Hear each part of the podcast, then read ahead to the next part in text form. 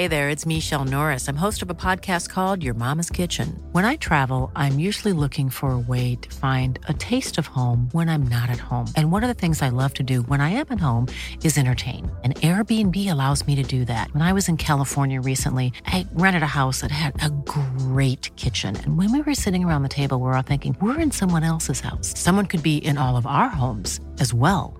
If you have a home, but you're not always at home, you have an Airbnb. Your home might be worth more than you think. Find out how much at airbnb.com/slash host. Quality sleep is essential. That's why the Sleep Number Smart Bed is designed for your ever evolving sleep needs. Need a bed that's firmer or softer on either side? Helps you sleep at a comfortable temperature? Sleep Number Smart Beds let you individualize your comfort so you sleep better together. JD Power ranks Sleep Number number 1 in customer satisfaction with mattresses purchased in-store. And now, save 50% on the Sleep Number limited edition Smart Bed for a limited time. For JD Power 2023 award information, visit jdpower.com/awards. Only at a Sleep Number store or sleepnumber.com. Hey, I'm Ryan Reynolds. Recently, I asked Mint Mobile's legal team if big wireless companies are allowed to raise prices due to inflation. They said yes. And then when I asked if raising prices technically violates those onerous two-year contracts, they said, "What the f*** are you talking about? You insane Hollywood ass." So to recap, we're cutting the price of Mint Unlimited from $30 a month to just $15 a month. Give it a try at mintmobile.com slash switch. $45 upfront for three months plus taxes and fees. Promo rate for new customers for limited time. Unlimited more than 40 gigabytes per month. Slows. Full terms at mintmobile.com. Many of us have those stubborn pounds that seem impossible to lose, no matter how good we eat or how hard we work out. My solution is PlushCare. PlushCare is a leading telehealth provider with doctors who are there for you day and night to partner with you in your weight loss journey. They can prescribe FDA-approved weight loss medications like Wegovy and Zepbound for those who qualify. Plus, they accept most insurance plans. To get started, visit plushcare.com slash weight loss. That's plushcare.com slash weight loss. Electric relaxation time, ladies and gentlemen. Welcome to the Football Ramble preview show sponsored by Betway. Scotland and Northern Ireland advance, and the DCL scored again. It's Friday, 9th of October. I'm Marcus Speller. I'm Luke Moore. And I'm Vithushan Ehantharajah.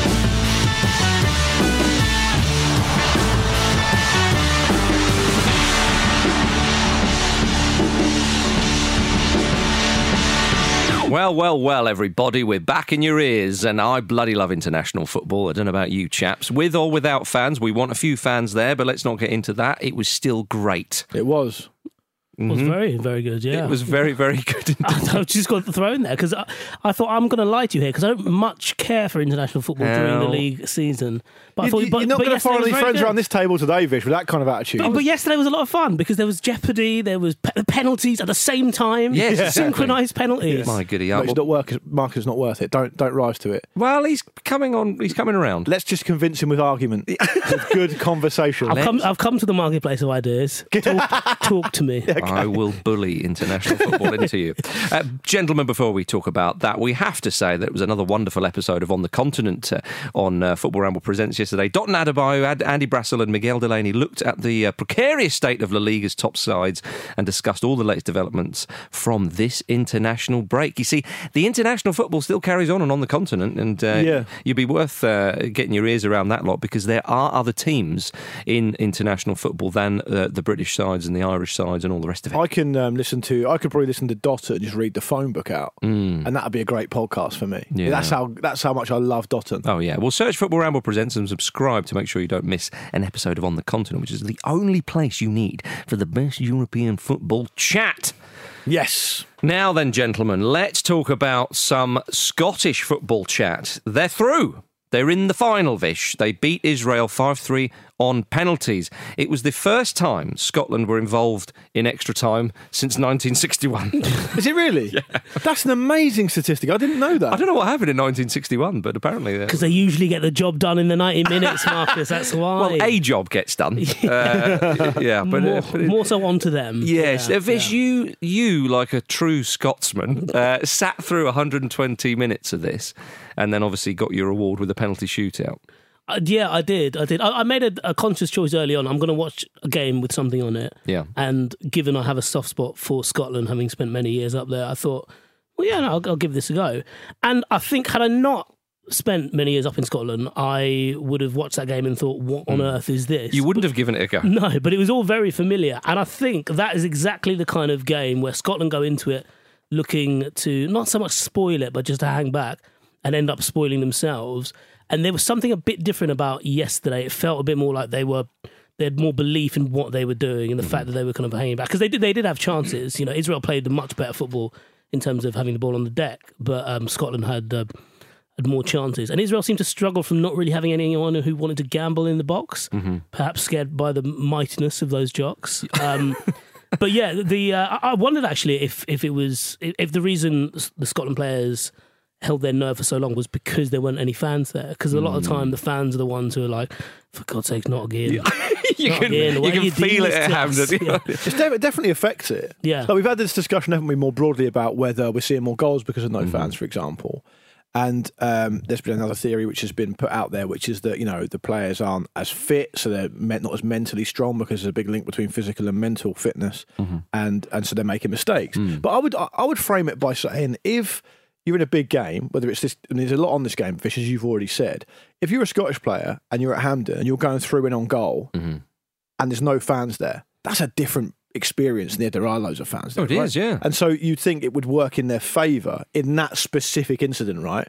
So I think if you extrapolate that out, you can say the fans have a huge effect, or, or the lack of them has a huge effect, because in this case, it's probably helped them be a bit more conservative and not kind of go gung ho and get caught out. Is that what you're saying? Yeah, basically, hmm. because sometimes you do see, and it's not just Scotland, but I suppose any team. You, they when you hear the frustration for the fans, you might try and do something different, just because you might lose the thread of what your actual plan was. Because it might be in the seventieth minute, for example, and it mm-hmm. might have you might have been drained by just the because it's it's weird, isn't it? Being part of a crowd that is frustrated. It's you know there aren't boos per se, but there's it's just that mumble, that groan. Of, of, you know, I've been to a few England games at Wembley where that used to be kind of the you know the, the backing track to Yeah. a lot of those turgid friendlies. Um, yeah, and, and maybe it helped. I certainly thought that with the penalties as well, and I thought it was interesting. In the Northern Ireland game, they chose to take their penalties at the side of the ground without fans. yeah, because there was a few fans there. Hmm. But I, I yeah, I, I, I see what you mean by the lack of fans. How, but I don't know. I think I think it has a, an overall calming effect, which is good for strikers and bad for defenders. And the goals would probably testify to that. Certainly in the Premier League, because.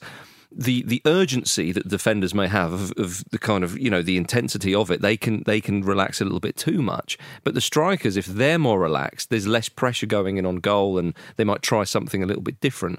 So it is fascinating and it, and it is playing its part. Um, but Scotland I mean Scott McTominay missed a good chance early on uh, with with a well not that early on but, but there was a bit few of as Ally McCoist said on the uh, punditry on ITV after the game he said well done to the editor for getting eight minutes out of that Did Ally McCoist say that? I love old Yeah, he's Coisty. great. James James McFadden on the uh, on the Sky coverage was obviously beaming from ear to ear because they got through, and it was like it's a terrible game, wasn't it? Yeah. oh yeah, no good that. But I went through. Who cares? I don't think what I like about it is That's what it's all about. Like. Yeah. well, of is, course, yeah. get yourself through because, as you said, Israel probably played the better football. Did you think? It, I mean, it was. We'll come on to the other games in a minute, where it was perhaps a little bit more obvious. Certainly, in the case of Ireland. But did you think Israel should have gone through at the end? Because the first, certainly at the end of extra time, they were pushing, even though Scotland um, did Hit the did, post did strike end. the post. Yeah. But as you rightly said, Luke, it was never going in. But Weissman, you know, had it, it nearly got on the end of it, and so on. I thought Israel were looking better towards the end of extra time. Well, I think they were looking better throughout. I just thought the Hmm. the the better chances, the chan- chances that didn't actually even translate into shots on goal went you know, fell to Scotland. Mm-hmm. I was going to say went to Scotland as if they'd created them. They definitely fell to them in the way that you might, you know, a conker might hit you on the head. Or like that viral video from yesterday where a cat hit that man on the head. yeah, yeah. And then got a telling off from a From a dog, dog. with boots on. Now, I, I'm aware to people listening to this. It's not a cartoon. That sounds like Marcus might have malfunctioned there, but that but that did actually happen. You have to search it online. That was basically the game.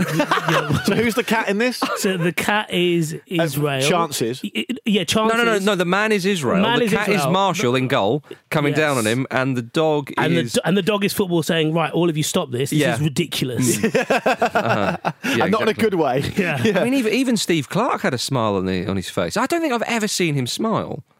It's not a face that lends itself to smiling. No, is it was quite it was quite nice and quite odd at the same time. I think if you spend all your career as assistant, an assistant manager, you can't smile, can you? Because Mm. they're always the ones barking out orders or just like standing next to a, a manager cross armed. I see what you mean. He, he said um, that uh, He's not a jester. he's not a he's, jester. man- he's managed a few teams like, as a first team coach. Not for very long, admittedly, but he has. He has, but I think he's. But he was a number two for a while. He was. I think that's maybe what Vish is getting at. Also, when was the last Scotland manager that actually smiled?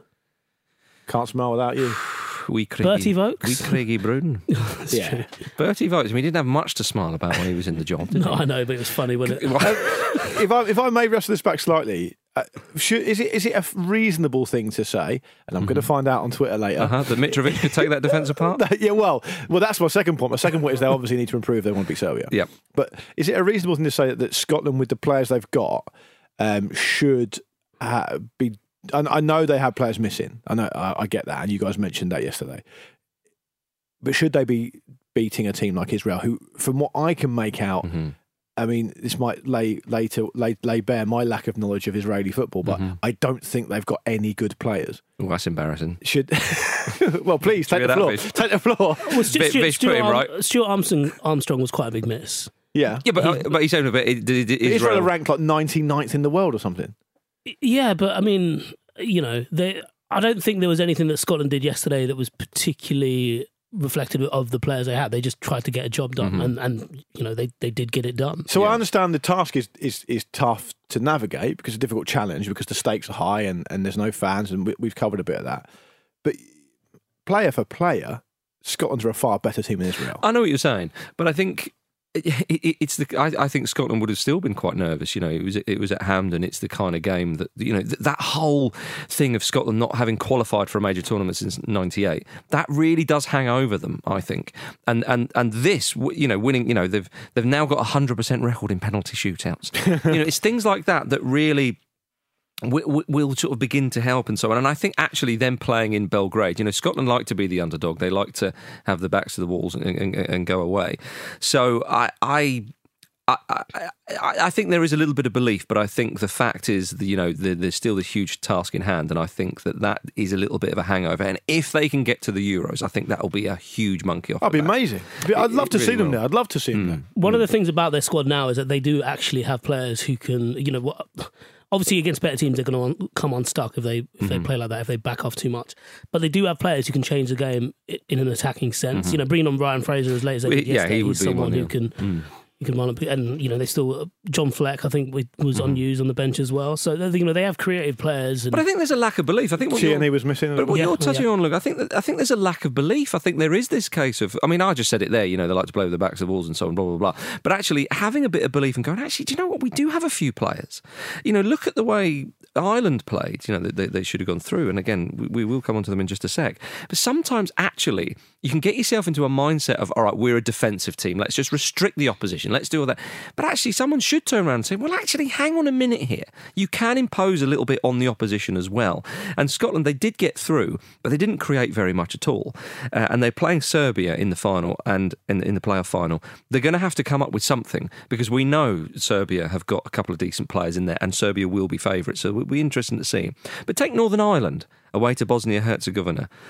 Northern Ireland could have won that game you know, in, in regular time. It was great for them to go through on penalties. Absolutely phenomenal. Um, and they prepared for penalties, as uh, as Baraclough, the manager, said, you know, so that they're well drilled. But they they have set themselves up um, with, uh, you know, the previous manager having, you know, tough to beat, all that kind of stuff. Absolutely right. But they themselves went ahead. They, they went on the front foot at times. They were unlucky. They did create a few chances. Yeah, Bosnia Herzegovina have uh, a couple of chances of their own. It was a good old ding dong, that one. It could have gone either way.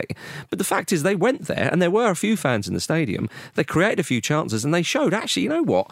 We, we can do this. And I, do you know what? I fancy them against Slovakia in that game in, in, in, in Belfast, you know? Well, I, th- I feel that like um, when Bar- comes in off the back of the, the previous manager who did an incredible job, like hmm. he- the, the over how they were able to do it, Well, he set the foundation. yeah, was was incredible with the resources that he had available to mm-hmm. him, and he mm-hmm. is a legend hmm. for what he was able to achieve. It's re- always really difficult to come in and follow that. And I know I know Baraclough was the under 21s manager, and they've tried to get some kind of continuity there. And what they can do is they can build um, a team around this core group of a few players who play at a very high level. I, I, I know Steven Davis's best years are going to be behind him because of his age, but he has been a player who has been, to me at least, you know, I'm not, I wouldn't be an expert on Southampton, but Steven Davis is a really important player for Southampton Mm. at a very good level. I mean, that transition he used to take between defence and mid attack, where he used to Mm-hmm. carry the ball, he was important. He can do it against these kind of teams still now. Mm. And you've got players like um, Jonny Evans, who, Mm-hmm. who, as far as I'm concerned, is, is still a, a very, very good uh, Premier League level defender. Uh, Craig Cathcart's hugely experienced and played in the Premier League.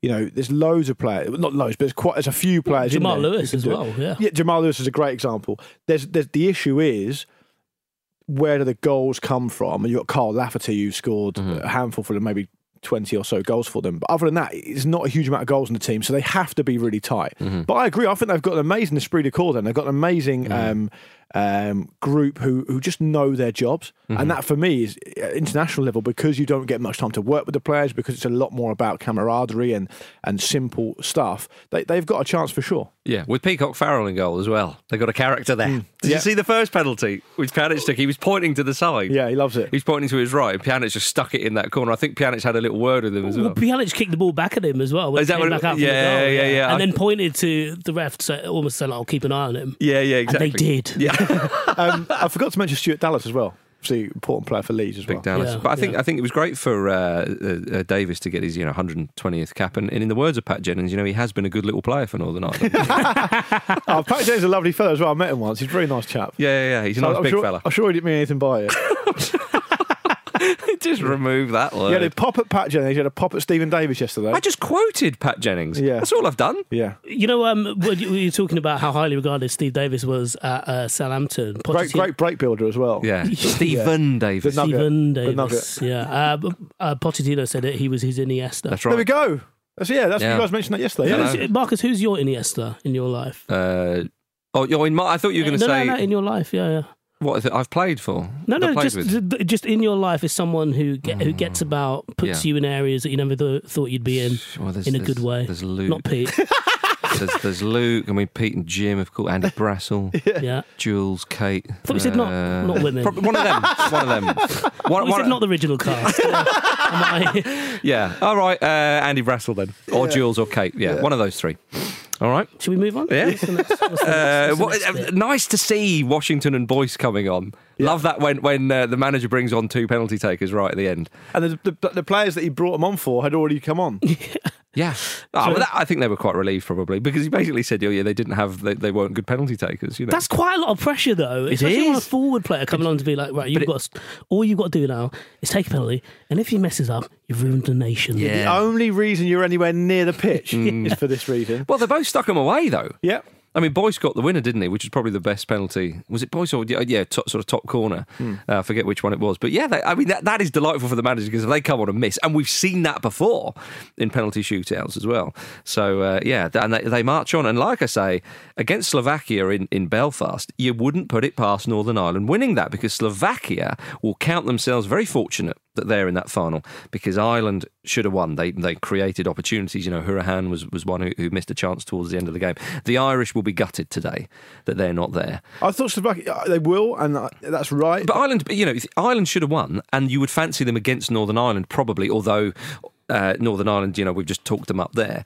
So, uh, yeah, I, i- if you're a fan of Ireland, I think I think you, today wouldn't be a very good one. No, and you know, I understand that that that I. Yeah, I, I disagree slightly, chiefly because I just think Slovakia had a lot of chances as well. I thought it was a very even game. Well, It could have gone either way. I, I know, I, I totally understand what you mean. I know that. Um, uh, did you already mention something? Ireland hit the woodwork as well at one point. Um, but but I thought Slovakia had their own their own chances too. Um, but yeah, it's disappointing. Chiefly because I'd like to have seen an Ireland v Northern Ireland final, which would have been wicked. Nice to see uh, Rodak though, Fulham's goalkeeper. Is it? Yeah, Yeah, Yeah, it is, yeah. Not seeing with the pressure off. yeah. Might keep a clean sheet here. Wait, he was a big part of Fulham going up last season. I, know. can enjoy him. He's, He's having a good time. He's a good goalkeeper. Yeah. He's a good goalkeeper. He's not playing at the moment for Fulham, though, right? No, so he's Yeah. playing for Slovakia. Yeah. So technically speaking, he's not to blame for Fulham being the worst defensive team the Premier League's No. ever seen. No, no, no. You could almost argue that that's why he had quite a good game. yeah, There's a clean sheet there. Do I have to go back? Can I just keep playing for Slovakia? November, is it? Well, I should stay here, shouldn't I? By the time I get there, I have to come back again. Oh dear, yeah. It was only uh, Stephen Kenny's third game in charge, Hmm. uh, and Ireland uh, losing another penalty shootout. You know, not too uh, in microcosm a similar sort of record to, with England on penalties. Um, Matt Doherty rat- rattling the crossbar as Yeah. well. But how much? How much of a not free pass because the stakes are obviously very high, but how much sympathy do you have with someone like Stephen Kenny who never really thought he would be in the job in this position in the first place because of what happened with the change to the football calendar? or do you think you've got to put that behind you now? You're, it's your mm. third game in and you've got to do the job. Well, you do have to put it behind you, obviously. But I do feel a bit sorry for him because they. So this is the same Ireland team that was not long ago was under Mick McCarthy. Hmm. Now, Big Mick, as much as we love him, he's not known for his entertaining brand, is he? As, uh, as as as as Dion Fanning once said, you know, uh, he'd, he'd he'd bite your hand off for a one-all draw, and uh, and, uh, and and and McCarthy, you know, they, they didn't play. See, again, I'm going back to what I said about Scotland and Northern Ireland.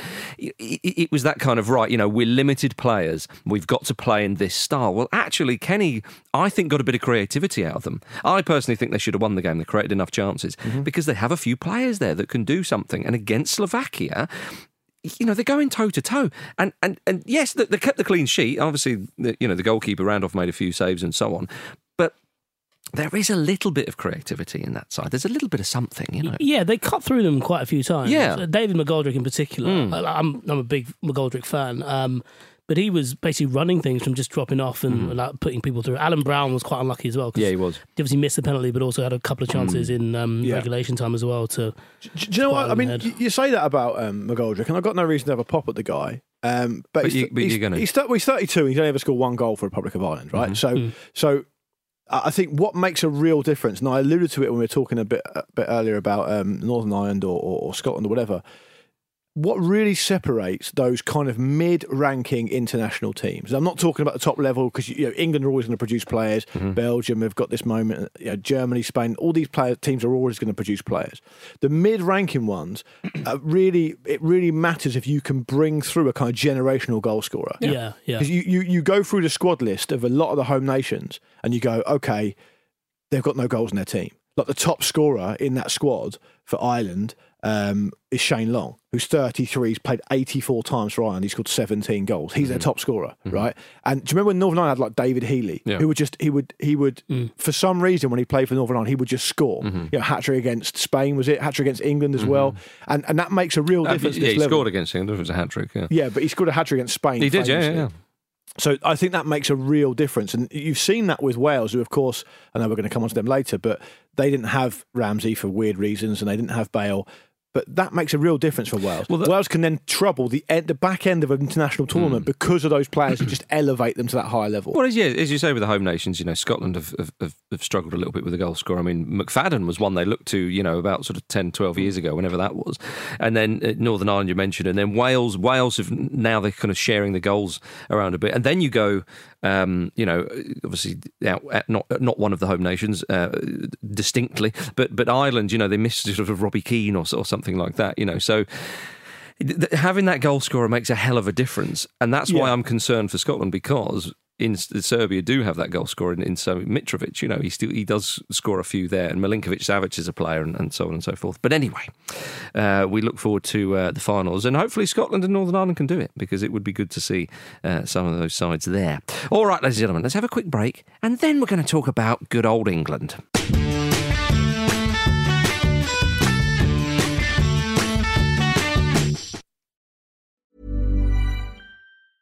Selling a little or a lot? Shopify helps you do your thing however you cha-ching. Shopify is the global commerce platform that helps you sell at every stage of your business. From the launch your online shop stage to the first real life store stage, all the way to the did we just hit a million orders stage. Shopify is there to help you grow. Shopify helps you turn browsers into buyers with the internet's best converting checkout. 36% better on average compared to other leading commerce platforms because businesses that grow grow with Shopify. Get a $1 per month trial period at shopify.com/work. shopify.com/work. I'm Sandra, and I'm just the professional your small business was looking for. But you didn't hire me because you didn't use LinkedIn jobs. LinkedIn has professionals you can't find anywhere else, including those who aren't actively looking for a new job but might be open to the perfect role, like me. In a given month, over 70% of LinkedIn users don't visit other leading job sites. So if you're not looking on LinkedIn, you'll miss out on great candidates like Sandra. Start hiring professionals like a professional. Post your free job on linkedin.com/people today. This episode of the Football Ramble is sponsored by BetterHelp. Life throws many different challenges at us, and as a result, we all have our own sources of stress. Whether big or small, those stresses can impact our lives in unpredictable ways, and if we don't address them, they can have an outsized and unwanted impact. Therapy is a safe place in which we can address these issues, learn to understand them, and find ways to work through them.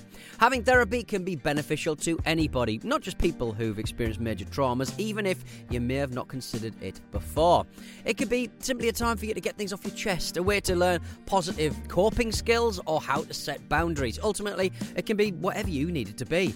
If you're thinking of starting therapy, give BetterHelp a try. It's designed to be convenient, flexible, and suited to your schedule. All you have to do is fill out a brief questionnaire, and BetterHelp will match you to a licensed therapist. You can even switch therapists at any time for no additional charge.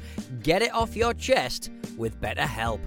Visit betterhelp.com forward slash ramble today to get 10% off your first month. That's betterhelp, H-E-L-P dot com forward slash ramble.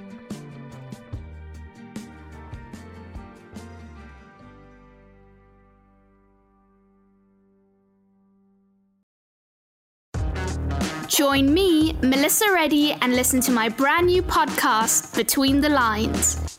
I'll be speaking to the biggest names in football about the captivating, behind the scenes stories fans want to hear. From major talking points to untold anecdotes, you'll hear from some of football's leading stars as well as those working in the shadows. In our first episode, I spoke to former Spurs manager Mauricio Pochettino about that Amazon documentary. We feel responsible because it was uh, very difficult to say yes, to open the door to Amazon. Only we watch with Jesus the 25 minute first because was until we uh, left the club. And on our latest episode, I investigate how prevalent and damaging social media abuse is in football. And I was like taking all this negativity onto myself. And I did. I kind of lost myself and my personality because I knew everything that was going on around it. And it's not until I actually got to a stage where I thought, I can't take this anymore. It, it is becoming too much for me that I spoke out about it. Craving football insight? Well, look no further. Listen to Between the Lines with me, Melissa Reddy, via Spotify, Apple Podcasts, or wherever else you get your podcasts. This was a Stakhanov production. All right, ladies and gentlemen, before we talk about England, it's time for this. Just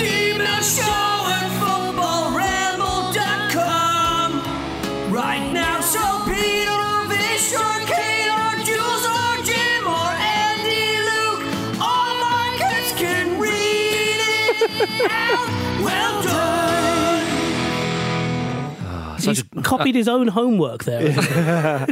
it's a big departure from his original sound, as I said. when, when, when I listened to that for the first time on the show, I instantly um, counted all the people that he's named in there because I thought Peter will definitely miss someone out. Yeah. and that'll be an international incident. That's why. That's why it took so long. Basically, he got it back, and I thought, oh, I've, I've missed Luca. oh, I've missed. Oh, I've got Luca, in, but I missed Jim this time. I think it's much more likely that he includes an extra name in, and when we ask him about it, he'll be like, "Oh, you, you know that bloke who always stands Yeah. away facing the corner." or do you not see him? You probably just haven't been on the show with him yet, but you, you will at some point. yeah, yeah. He's talking to me all the time. He's yeah. eight feet tall. Watches He's got me really long fingers. he watches me sleep. It's on my chest while I sleep. Can't get up in the morning. Oh dear. Well, some people have emailed show at footballramble.com. Vish, who have who's emailed it? Go on. Alistair Cole Ah, has Coley. used his fingers, his long fingers, to email us. Could be normal size. Yeah. You're obsessed with hand size. No, well, yeah, in a way. Only Kate's actually, because they're monstrous. Uh, my mate once explained to me how his dad's biggest gripe in football was bringing everyone back to defend a corner. So when he had the chance to coach his sons under 15s, he had his chance to impart his football genius. He instructed six of the fastest players to stand on the halfway line, preparing for the counter-attack. to his credit, attacking teams would often see this and put six men back, right. and only send three up so they didn't concede. That said, my friend, my friend had also explained that if any team had the balls to ignore the six players on the halfway line and just load the box, it was almost certainly a goal. yeah, that's kind of an interesting game of chicken. Mm. That like, are you gonna are you gonna take the bait or not? Mm-hmm. Because if you just stick to your plan, you'll probably score. Mm-hmm. Do you know what I mean? Yeah, it's like, it's, like yeah. it's almost like a bit of gamesmanship there, isn't it? Yeah, there is, and I, and I think I, I feel like more often than not, those six players on the halfway line would work in your favour. I think you know, it, provided you don't really care about conceding three goals in ten. If you're going to create seven chances out of those ten, It's Kevin Keegan esque, and I'm here occasions- for it. Yeah. I'm here for it. I, li- I like it when um, kind of they're normally the father of one of the players at that level. Hmm. I like it when they think there's they some kind of Guardiola type team. Yeah. I, I imagine all over the country tomorrow morning will be under 15s teams whose the coach manager has told them to st- sit back right to the side of each side of the six yard box and get a small pass from the Yeah. goalkeeper and concede the goal because they are not able to do it. But that's just how it goes. Yeah, I think this is an interesting idea because you're so used to one staying up. Uh, You know, a, a- from the defending team, they they obviously the striker stays up, and then you just have two defenders back, and then everyone packs. And normally the fullbacks because they're quickest. Yeah, and so Mm, and so this is like does, does would sort of shock teams, and they would be like, oh, that well that disrupts what we're doing. However, at that level of football, what I would say is, from a defending point of view, I would sort of suggest that you probably want as many players in the box as possible, because actually, eh, from an attacking point of view, if you had say four defenders and three attackers in the box for a corner, I would prefer that than having say eight or nine defenders and seven or eight attacking players because it's just more of a bit of a pinball. I know what you mean, yeah. Also, bear in mind that you've only then got three defenders in the box. Sorry, four defenders Yeah. back. So you've got someone covering the front post. Uh-huh. You know, just to, to block it out at the earliest possible opportunity. And then you've got three players in to mark. You know, the forwards. Yeah. That's that is quite dangerous. That's why you now need a big, strong about it. keeper. But then also though, do you know what? Come and actually- get everything. Do you know what I'd actually do? Is if they put six players up, I'd go, thanks very much. We Yeah. massively outnumber you in your own box. Thank, you, thank you for my favourite food. Especially with Speller's pace. Maybe not so much these days, but back in the Uh, day. you've, uh, what p- powering in to head the corner? Get your earplugs in because you were the hamstrings twanging all over the place. I've never had a hamstring injury. But yeah, He's not keep, sensitive about it. Don't worry about keep it. Keep up this Well, no, it's not to do with sensitivity. It's to do with facts, brother. It's to do with facts. Um, but yes, I think uh, I, I, I, I'd love to see it implemented, just not for a side I'm playing You for. need you need to have people shouting, the manager shouting from the sidelines, mad stuff that's just going to confuse the players. Yeah. You need overcomplicated tactics for kids, and that's kind of how it works in England. It did when I was a kid, anyway. I hope these days it's much more along the lines of let's be nice and positive, let's enjoy playing football with our friends. Mm. Um, but I suspect that isn't the case. Yeah, I know what you mean. I know what you mean. Um, well, what would what would our man Big Show Pav do? Uh, Oh yeah, well? Pav, Pav, who is the you know the, we spoke about Pav the other the legendary day. Ramble goalkeeper who is featured in the Ramble book as well, which is probably out of print now. But if you can find a copy in a bargain bin somewhere, it's, it, we talk about him in there. He just never shut up. So No. it was it was like I'd play at the back, he would play as a goalkeeper, and he would never shut up. And you had to kind of navigate the rhetorical assault as well as the attacking from the other team as well. He would shout all sorts of stuff. Oh, yeah. Like if, if if the ball was coming down the line, you were going across the cover, he would scream, "I need to see a shoe." as in shoe him up, as in foul him, just kick him. Um, and he would he would have a go at you if you made a mistake in a really sarcastic way, which made you feel worse. So, for example, if you're a one on one with an attacker and the attacker went round you. You'd hope the goalkeeper would be setting himself ready to save a shot. Pav would, would say sometimes, "Oh fuck you now, I'll pay for you to get back in." so yeah, just that kind of stuff, really. So, That is yeah. absolutely superb. Yeah. But I didn't realise though when uh, wh- when I when when myself or I don't know Pete Donaldson or whoever we had an attack was running through a goal, he was saying stuff. Oh yeah, he'd, he'd be like, um, he would just mumble under his breath, like um, if someone went in on goal for our team and he wanted them to score from back in goal, he would kind of mumble under his breath, but obviously he's really loud, so you could always hear it. He'd be like, "I need to see some dinner. Yeah. I need to see you have your dinner there. Get your dinner." And if you missed, you go, "Absolutely starving. He is starving today." Yeah. Absolutely love that. He's actually a really good keeper as well. And But if he, if he just shut up, he'd be better. Yeah, no, No, I don't think so. No. I don't think so. Yeah, yeah, because he was always shouting at you. That's why you Yeah, exactly. shut up.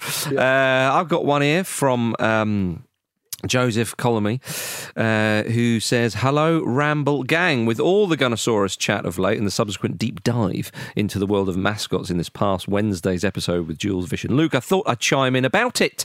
While I cannot speak for the situation uh, for high profile mascots in England and whether they are dedicated full time to one character or freelancing shapeshifters, uh, I can speak of personal experience here in the United States. I worked for several years in the marketing, uh, in marketing in college athletics with iconic mascots such as the Duck at University of Oregon, Sparky the Sun Devil at Arizona State University Nice. as well.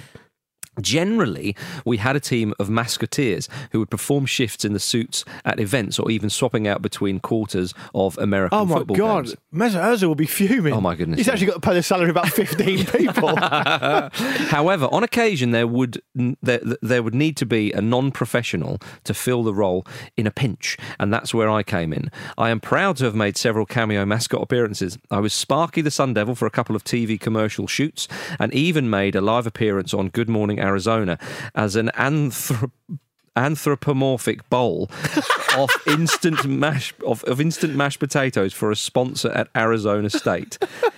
it's a better than the sentence I never thought I'd read, which is why I sort of stumbled through it. Better than the, bo- the the boiler. He's a bowl of mashed potatoes. Well, you'd need the boiler to power the um, the microwave to create those instant Yeah. mashed potatoes. wouldn't in, you? in, in golf Is that how events- microwaves work? Are they powered by boilers? I don't think so, mate. No, um, I think you might be in trouble if you've got a water-powered Uh-huh. microwave. But you know, in um, golf events in the US, a lot of the fans there shout "mashed potatoes" oh yeah. when Hang the on. ball is hit. So But maybe it's what something I to do with was- that. They're the worst people in the world, yeah, aren't they? yeah. I was shouting that. I, I didn't even know. I didn't even know that, bruv. Yeah. That When I was saying the other day that you know people should shout weird things. Mashed potatoes. Mashed You the just made that potatoes. up, right? Yeah. Yeah. Maybe I was influenced by them. Who knows? Yeah. Well, there we are, ladies and gentlemen. Uh, show. At, would you want to do it again? Yeah, I hit it again. Oh, right, okay. I think it's this one, isn't it? Yeah. Just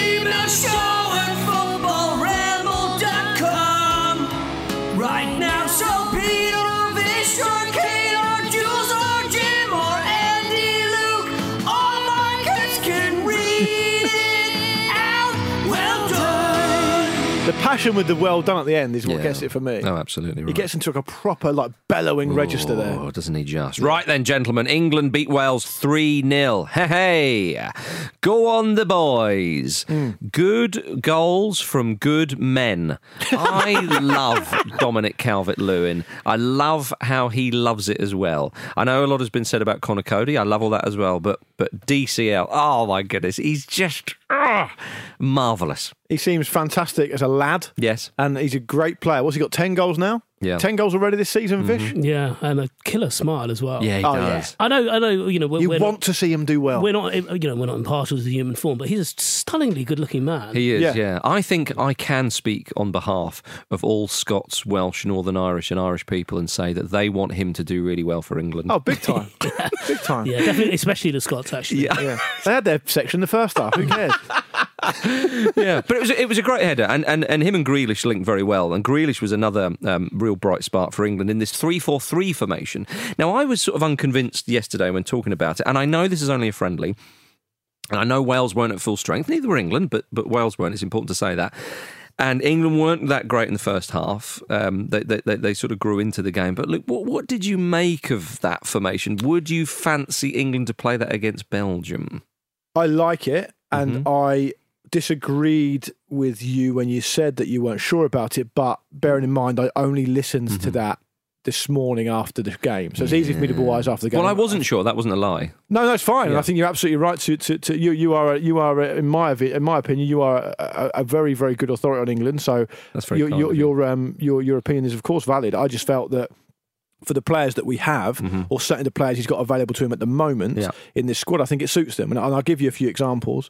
Um, it suits Saka on the Mm-hmm. left. Um, it suits Conor Coady playing in a three. Uh, I think he's absolute. If, if England are going to play a three, I don't think it's an exaggeration to say that Conor Coady is already absolutely key Mm-hmm. because he he's played in such a consistent way in a 3 Mm-hmm. at such a good level for such a long time. His reliability is incredible. Leadership skills. His as well. leadership is really important. His passion to play for England, I know it gets kind of derided, but that's really important as well. So it suits him. It suits Calvin Phillips, Mm-hmm. um, in my view, who I thought was outstanding last night. I thought he, you know, I understand why Jack Grealish got um, man of the player of the match and why Jack Grealish was was caught the eye because he's that type of player. Mm-hmm. But I'm a big fan, as regular listeners to this show will know, of, of the metronomic kind of nice and sensible, recycle possession type player in midfield. Well, him and Winks, they can do that. I think Phillips is the best player at that that I've seen since um, Carrick. And I think Carrick is very, very underrated anyway um, for what he wasn't able to do for England for, for a number of different reasons that I think were outside his control. The only caveat I'd add is that um, is that they, they weren't, with, with the greatest respect to Wales, defensively they were abysmal. Uh, their marking in the box was was non-existent. I mean, it was like almost like an avant-garde approach to, to defensive marking, and and I don't think Phillips found it very difficult up against what he was up against in midfield, and he will have a harder challenge than that. And of course, because of his lack of experience at the very top level, there will still be question marks over him. But I've spoken to a, a decent amount of people who've played against him and who know loads more about football than me, who say that he is the real deal and he's mm. going to get better and better. And his, his positional awareness, his his decision making, his engine, his range of passing. I don't know if you remember, but last night he, he mm-hmm. made a couple of short ones and he made that one right over the top perfectly to feet. He can do everything in that role. I'm very excited about him, as you can probably tell. Yeah. So what, what do you reckon then, Vish? Because it, it was a bit of a, you know, it, it wasn't the most keenly sort of uh, or, or hotly sort of contested matches. That's no reflection on anybody. That was just the nature of, of a friendly with no fans and blah blah blah blah blah. But against Belgium, it's going to be one hell of a test for, for England against the number one ranked side in the world. What what would you do if you're if you're Southgate? Would you go for a three four three? Because as Luke says, I understand. See, for me, I want I want to play three five three. For I want an extra man in there. Yeah, I know what you mean. I, every every formation I say, I think four three three. Uh, I want, want, want an extra centre back. Three five two. I want an extra one up front.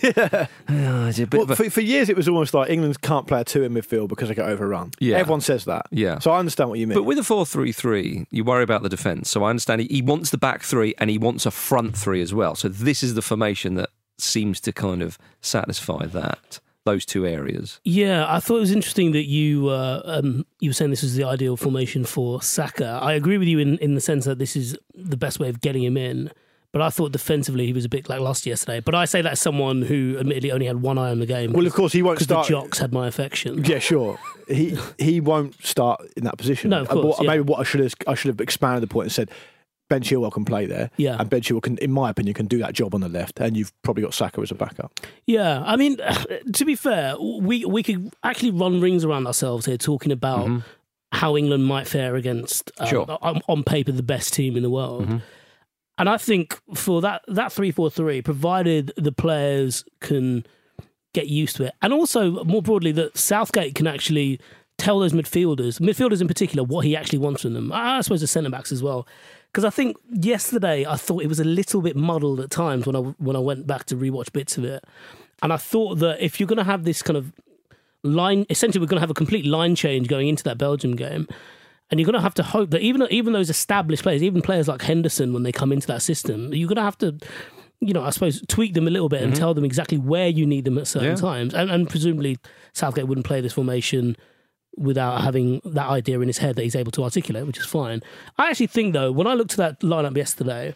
I think it was easy to flippantly dismiss it as an England B side mm-hmm. when you could look at it from you know from the top down and think all these players legit, have a legitimate right to be here and to mm-hmm. be in that conversation for the squad come the Euros next summer. And I also think what was really, really fundamentally important from Fenley's and something that I haven't seen for a while actually, probably a bit more in the Southgate era, but not so much before that, is that the important thing about getting England players who deserve a call up in those situations and giving them caps is that they bring with them an enthusiasm mm-hmm. that can sometimes get lost when Yeah. you're an England player Yeah. who's just used to getting into the cycle of squads mm-hmm. and 100%. this, that, and the other. couldn't and I agree think more. that's so important to see people who deserve to be there, Yeah. who also want to be there and love being there as well. Yeah. And I think it's one of the things that Southgate in particular has been been very good at. I think I mentioned it on the show before, but off the back of the 2018 World Cup, he said to those group of players, he was like, "Look, you all know how professional football works. You all know now how Mhm. international football works. This has been a great deal of fun for all of us. But never forget this moment because Yep. it will never happen to you again. That's right. It will never happen to this group of players again. Mhm. And I think that is the best way of cultivating that.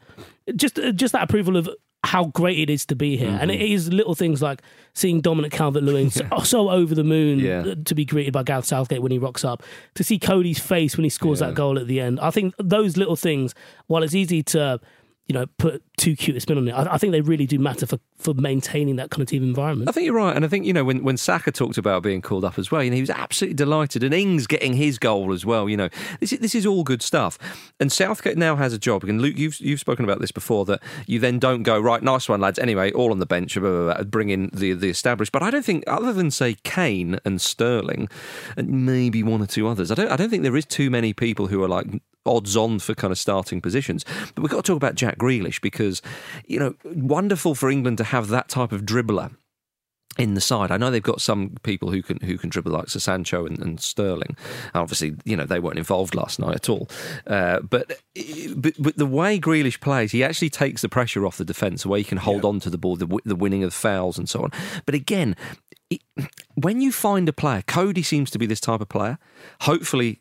Calvert Lewin, or its early days. Hopefully, Phillips again, early days, and Grealish as well. These types of players, when they take to it very quickly to international football, and some players, you know, they might get a chance and they, and they don't do very well at the start, and then they come back and they, they take it all. No, there's a freedom to this player, isn't there? I agree. There is, and I think when players they, they, they manage to translate their club form to international football very quickly, you think, hang on a minute, this is something that we've got to go with here. Yeah, I think he's a really obviously he's a tremendously exciting player, um, and he's improved. He looks to have improved a great deal. I agree with. I think it was Andy who said it yesterday. I think he looks to have improved a great deal again hmm. already from the start of this season. So he's clearly a player whose ceiling's very high, and um, I suppose if I was going to temper it a little bit, I would say that.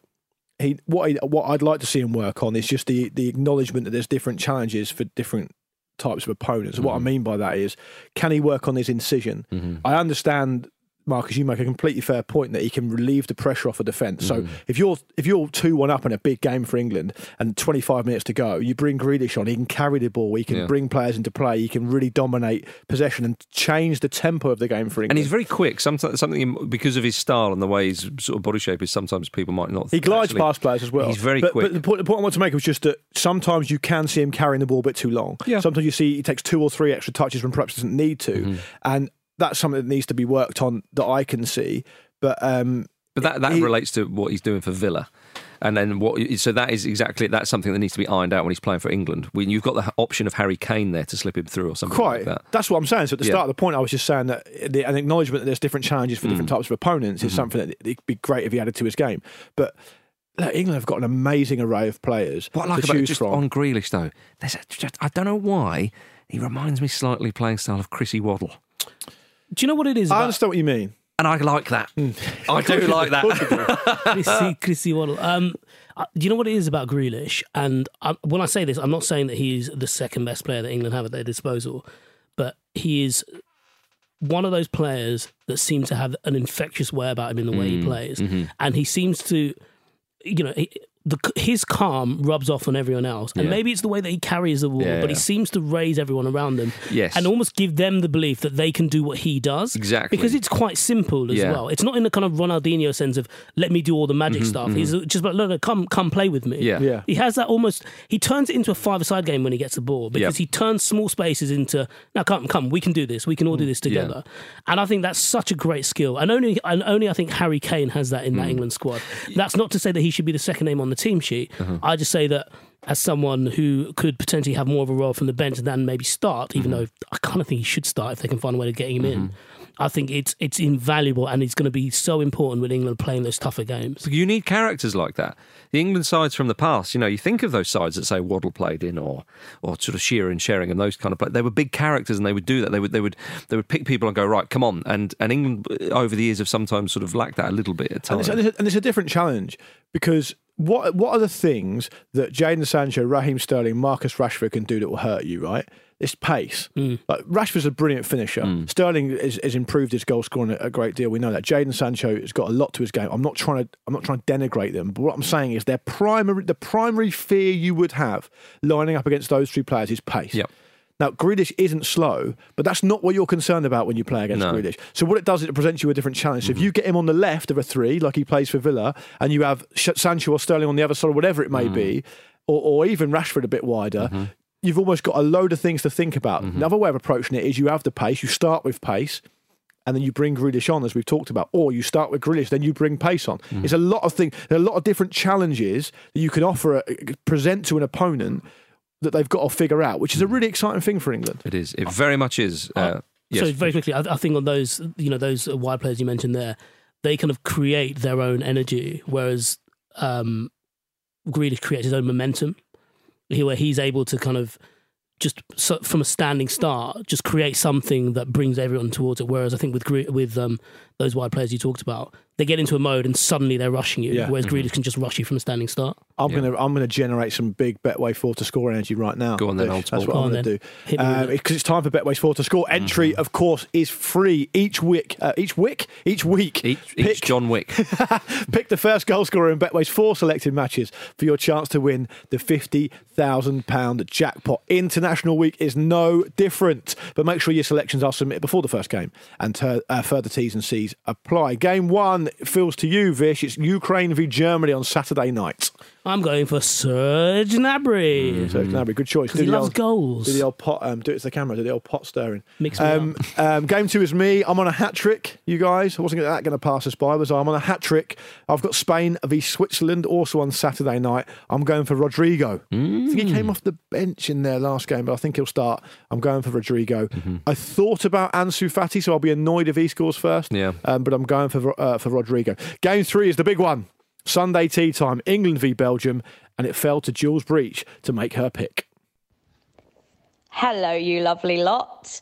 It's pretty hard to predict who's even going to start for England against Belgium, let alone predict the first goal scorer. But I reckon after Dominic Calvert Lewin scored on his senior England debut and he got taken off before the 60th minute in that friendly against Wales, I reckon he just might start the Belgium game, you know? So I'm going to go for a DCL goal. Bold. Very nice. So Dominic Calvert-Lewin for Jules. Marcus, you've got France v Portugal Sunday night. Mm, yeah, well, I know that Giroud's been among the goals, and you got all the usuals. Cristiano Ronaldo's going to spoil the party. There we go. A good, solid selection. So that is for our four to score selection Serge Gnabry, Rodrigo, Dominic Calvert Lewin, and Ronaldo for our chance to win the £50,000 jackpot, which we'll give to charity if our selections all score first. Make sure your selections are submitted before the first game and further T's and C's apply. 18 plus and do gamble responsibly. And for more information on that, head to begambleaware.org. Okay, now it's time for this.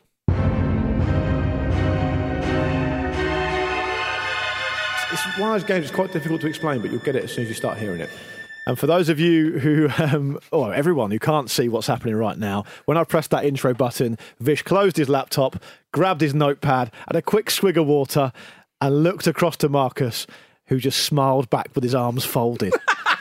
it is time for the very high stakes Luke's game. Um, fire in the belly, head in the freezer. We're running super short time, so I'm just going to get straight into it. People should know it works by now. Uh, Vish, you're up first this time. No pressure, Vish. Um, no pressure. My head's in the fire. Fr- belly in the freezer, head in the fire. Um, the first player who's played for nine clubs. He retired in 2015. His name is Luke Chadwick. Oh, Chadders. Oh, Christ. Um, Nine clubs in total. That's ridiculous. I ridiculous. think I might have to go for three. Marcus, can I see better than three? I'll go four. Four? Fish, five from you? Um, I wouldn't write it down such big font if I were you, mate, because I can see that easily. Are you looking at the camera? Uh, you know what? Go. Four. Let me hear Marcus, four. four. clubs that Luke Chadwick's played for in your own time, one at a time, please. Manchester United. That is obviously correct. Stoke City. Also correct. Well done. And this is where I. Uh, This is where the bluff comes home to roost. yeah, yeah, yeah, yeah. Um, uh, Norwich City. One more. Very good. And uh, I'm actually very impressed by this because when, when this came up, I thought, I'd I mean, I could get it. Notts County. Afraid not. It's a valiant effort. Manchester United is where he started. You could have had Royal Antwerp, Reading, Burnley, West Ham, Stoke City, Norwich, Milton Keynes Dons, and Cambridge United. MK Dons were the ones. Wow. I got mixed up with Notts County. 1 0 to Vish, but the good news is, Marcus, you are up first this time. Here I go. He's played for six clubs. He's still playing. Oh. It's Olivier Giroud. Oh. Six clubs. Ollie Giroud, you're having a laugh. Uh, I'll go three. Vish? Oh. Yeah.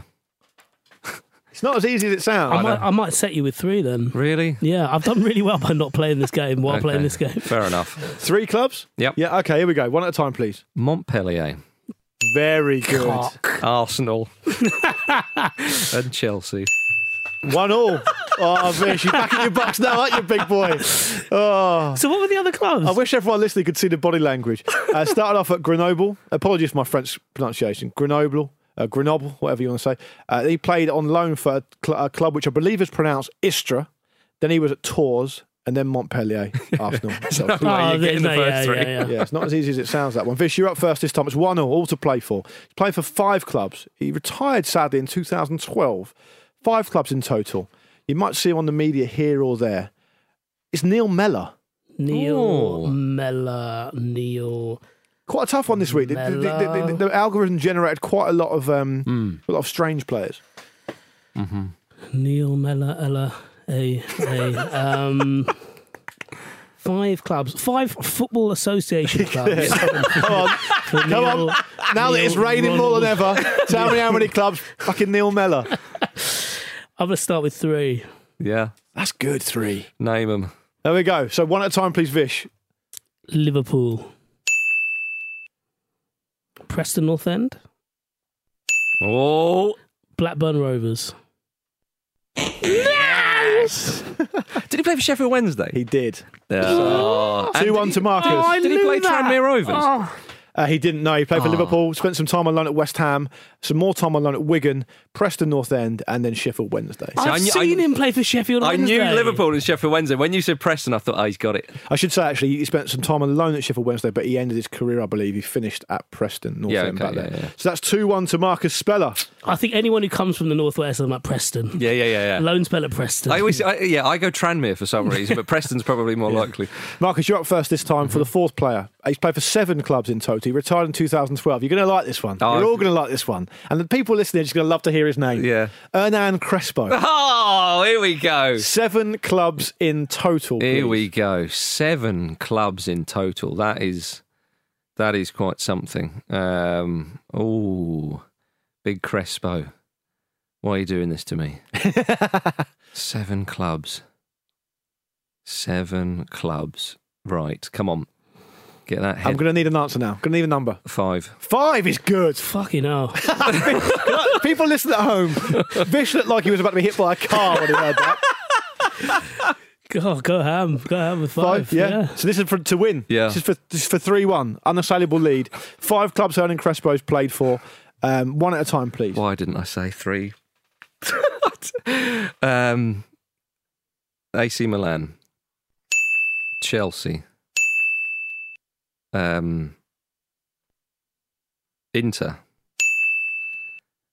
Parma, One more for the win. River Plate. River Plate. Is River Plate one of them? For a win for Marcus. Marcus. There it is. There it is, ladies and gentlemen. Very good. Lazio as well. Yeah, you didn't say Lazio. Showing off now. Yeah. Yeah. Seven clubs River Plate, Parma, Lazio, Inter, Chelsea, Milan, Inter again, Genoa, and Parma again. Oh, Genoa. Yeah. Yeah, sorry, Genoa, not Genoa. Um, that's 3 1. We'll squeeze in the final one. Yeah, uh, yeah, Vish, yeah. you'll be first. It's seven clubs. Need this super quick, please, mate. Seven clubs that Christian Benteke has played for. Ooh. Bentex. Listen, mate, your, uh, your fountain pen isn't going to help you now.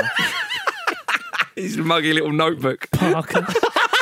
Look at him, the little slug. He's like, So oh, you come back and beat Oi. me again, did you? do you know what this Oi, don't write the words like that, you naughty when, sausage. when, when, when, when Big Pav used to watch me running for the ball because I was quite slow, he used to go, "Oh fuck me, it's a slug with asthma." Oi, you know what? How many? I'm going to say four. He's Four. starving. He is starving. for his dinner. Hey, Four. name- name your four. Go on. Oh, yeah, have fun with it. little Liverpool, run out. Crystal Palace, Aston Villa, and Standard Liège. Oh, listen, mate. One, two, I love it if Standard Liège is wrong. Three. I think it is, isn't it? Four. Ah, Correct. there you it's a three-two win to to to, Yeah. to, to Vish, uh, to, to Marcus. Genk, Standard Liège, uh, Kortrijk, Mechelen, Genk again, Aston Villa, Liverpool, and Crystal Palace, where he currently still plays. Mm. Um, so that's a three-two win to Marcus. Well played. Come on then. Come on. There we are, ladies and gentlemen. Thank you very much for listening to the Football Ramble preview show sponsored by Betway. Myself, Pete, and Jimmy will be back on Monday, hopefully celebrating an England win. Uh, but until then, have a lovely weekend and we'll see you soon. Thank you very much, Luke Moore. Thank you. Thank you, Vish. Jog on.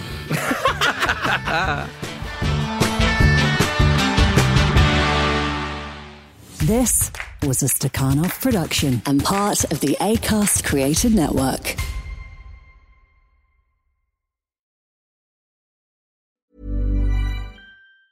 Hey, it's Danny Pellegrino from Everything Iconic. Ready to upgrade your style game without blowing your budget? Check out Quince. They've got all the good stuff shirts and polos, activewear, and fine leather goods, all at 50 to 80% less than other high end brands. And the best part? They're all about safe, ethical, and responsible manufacturing. Get that luxury vibe without the luxury price tag. Hit up quince.com slash upgrade for free shipping and 365 day returns on your next order. That's quince.com slash upgrade.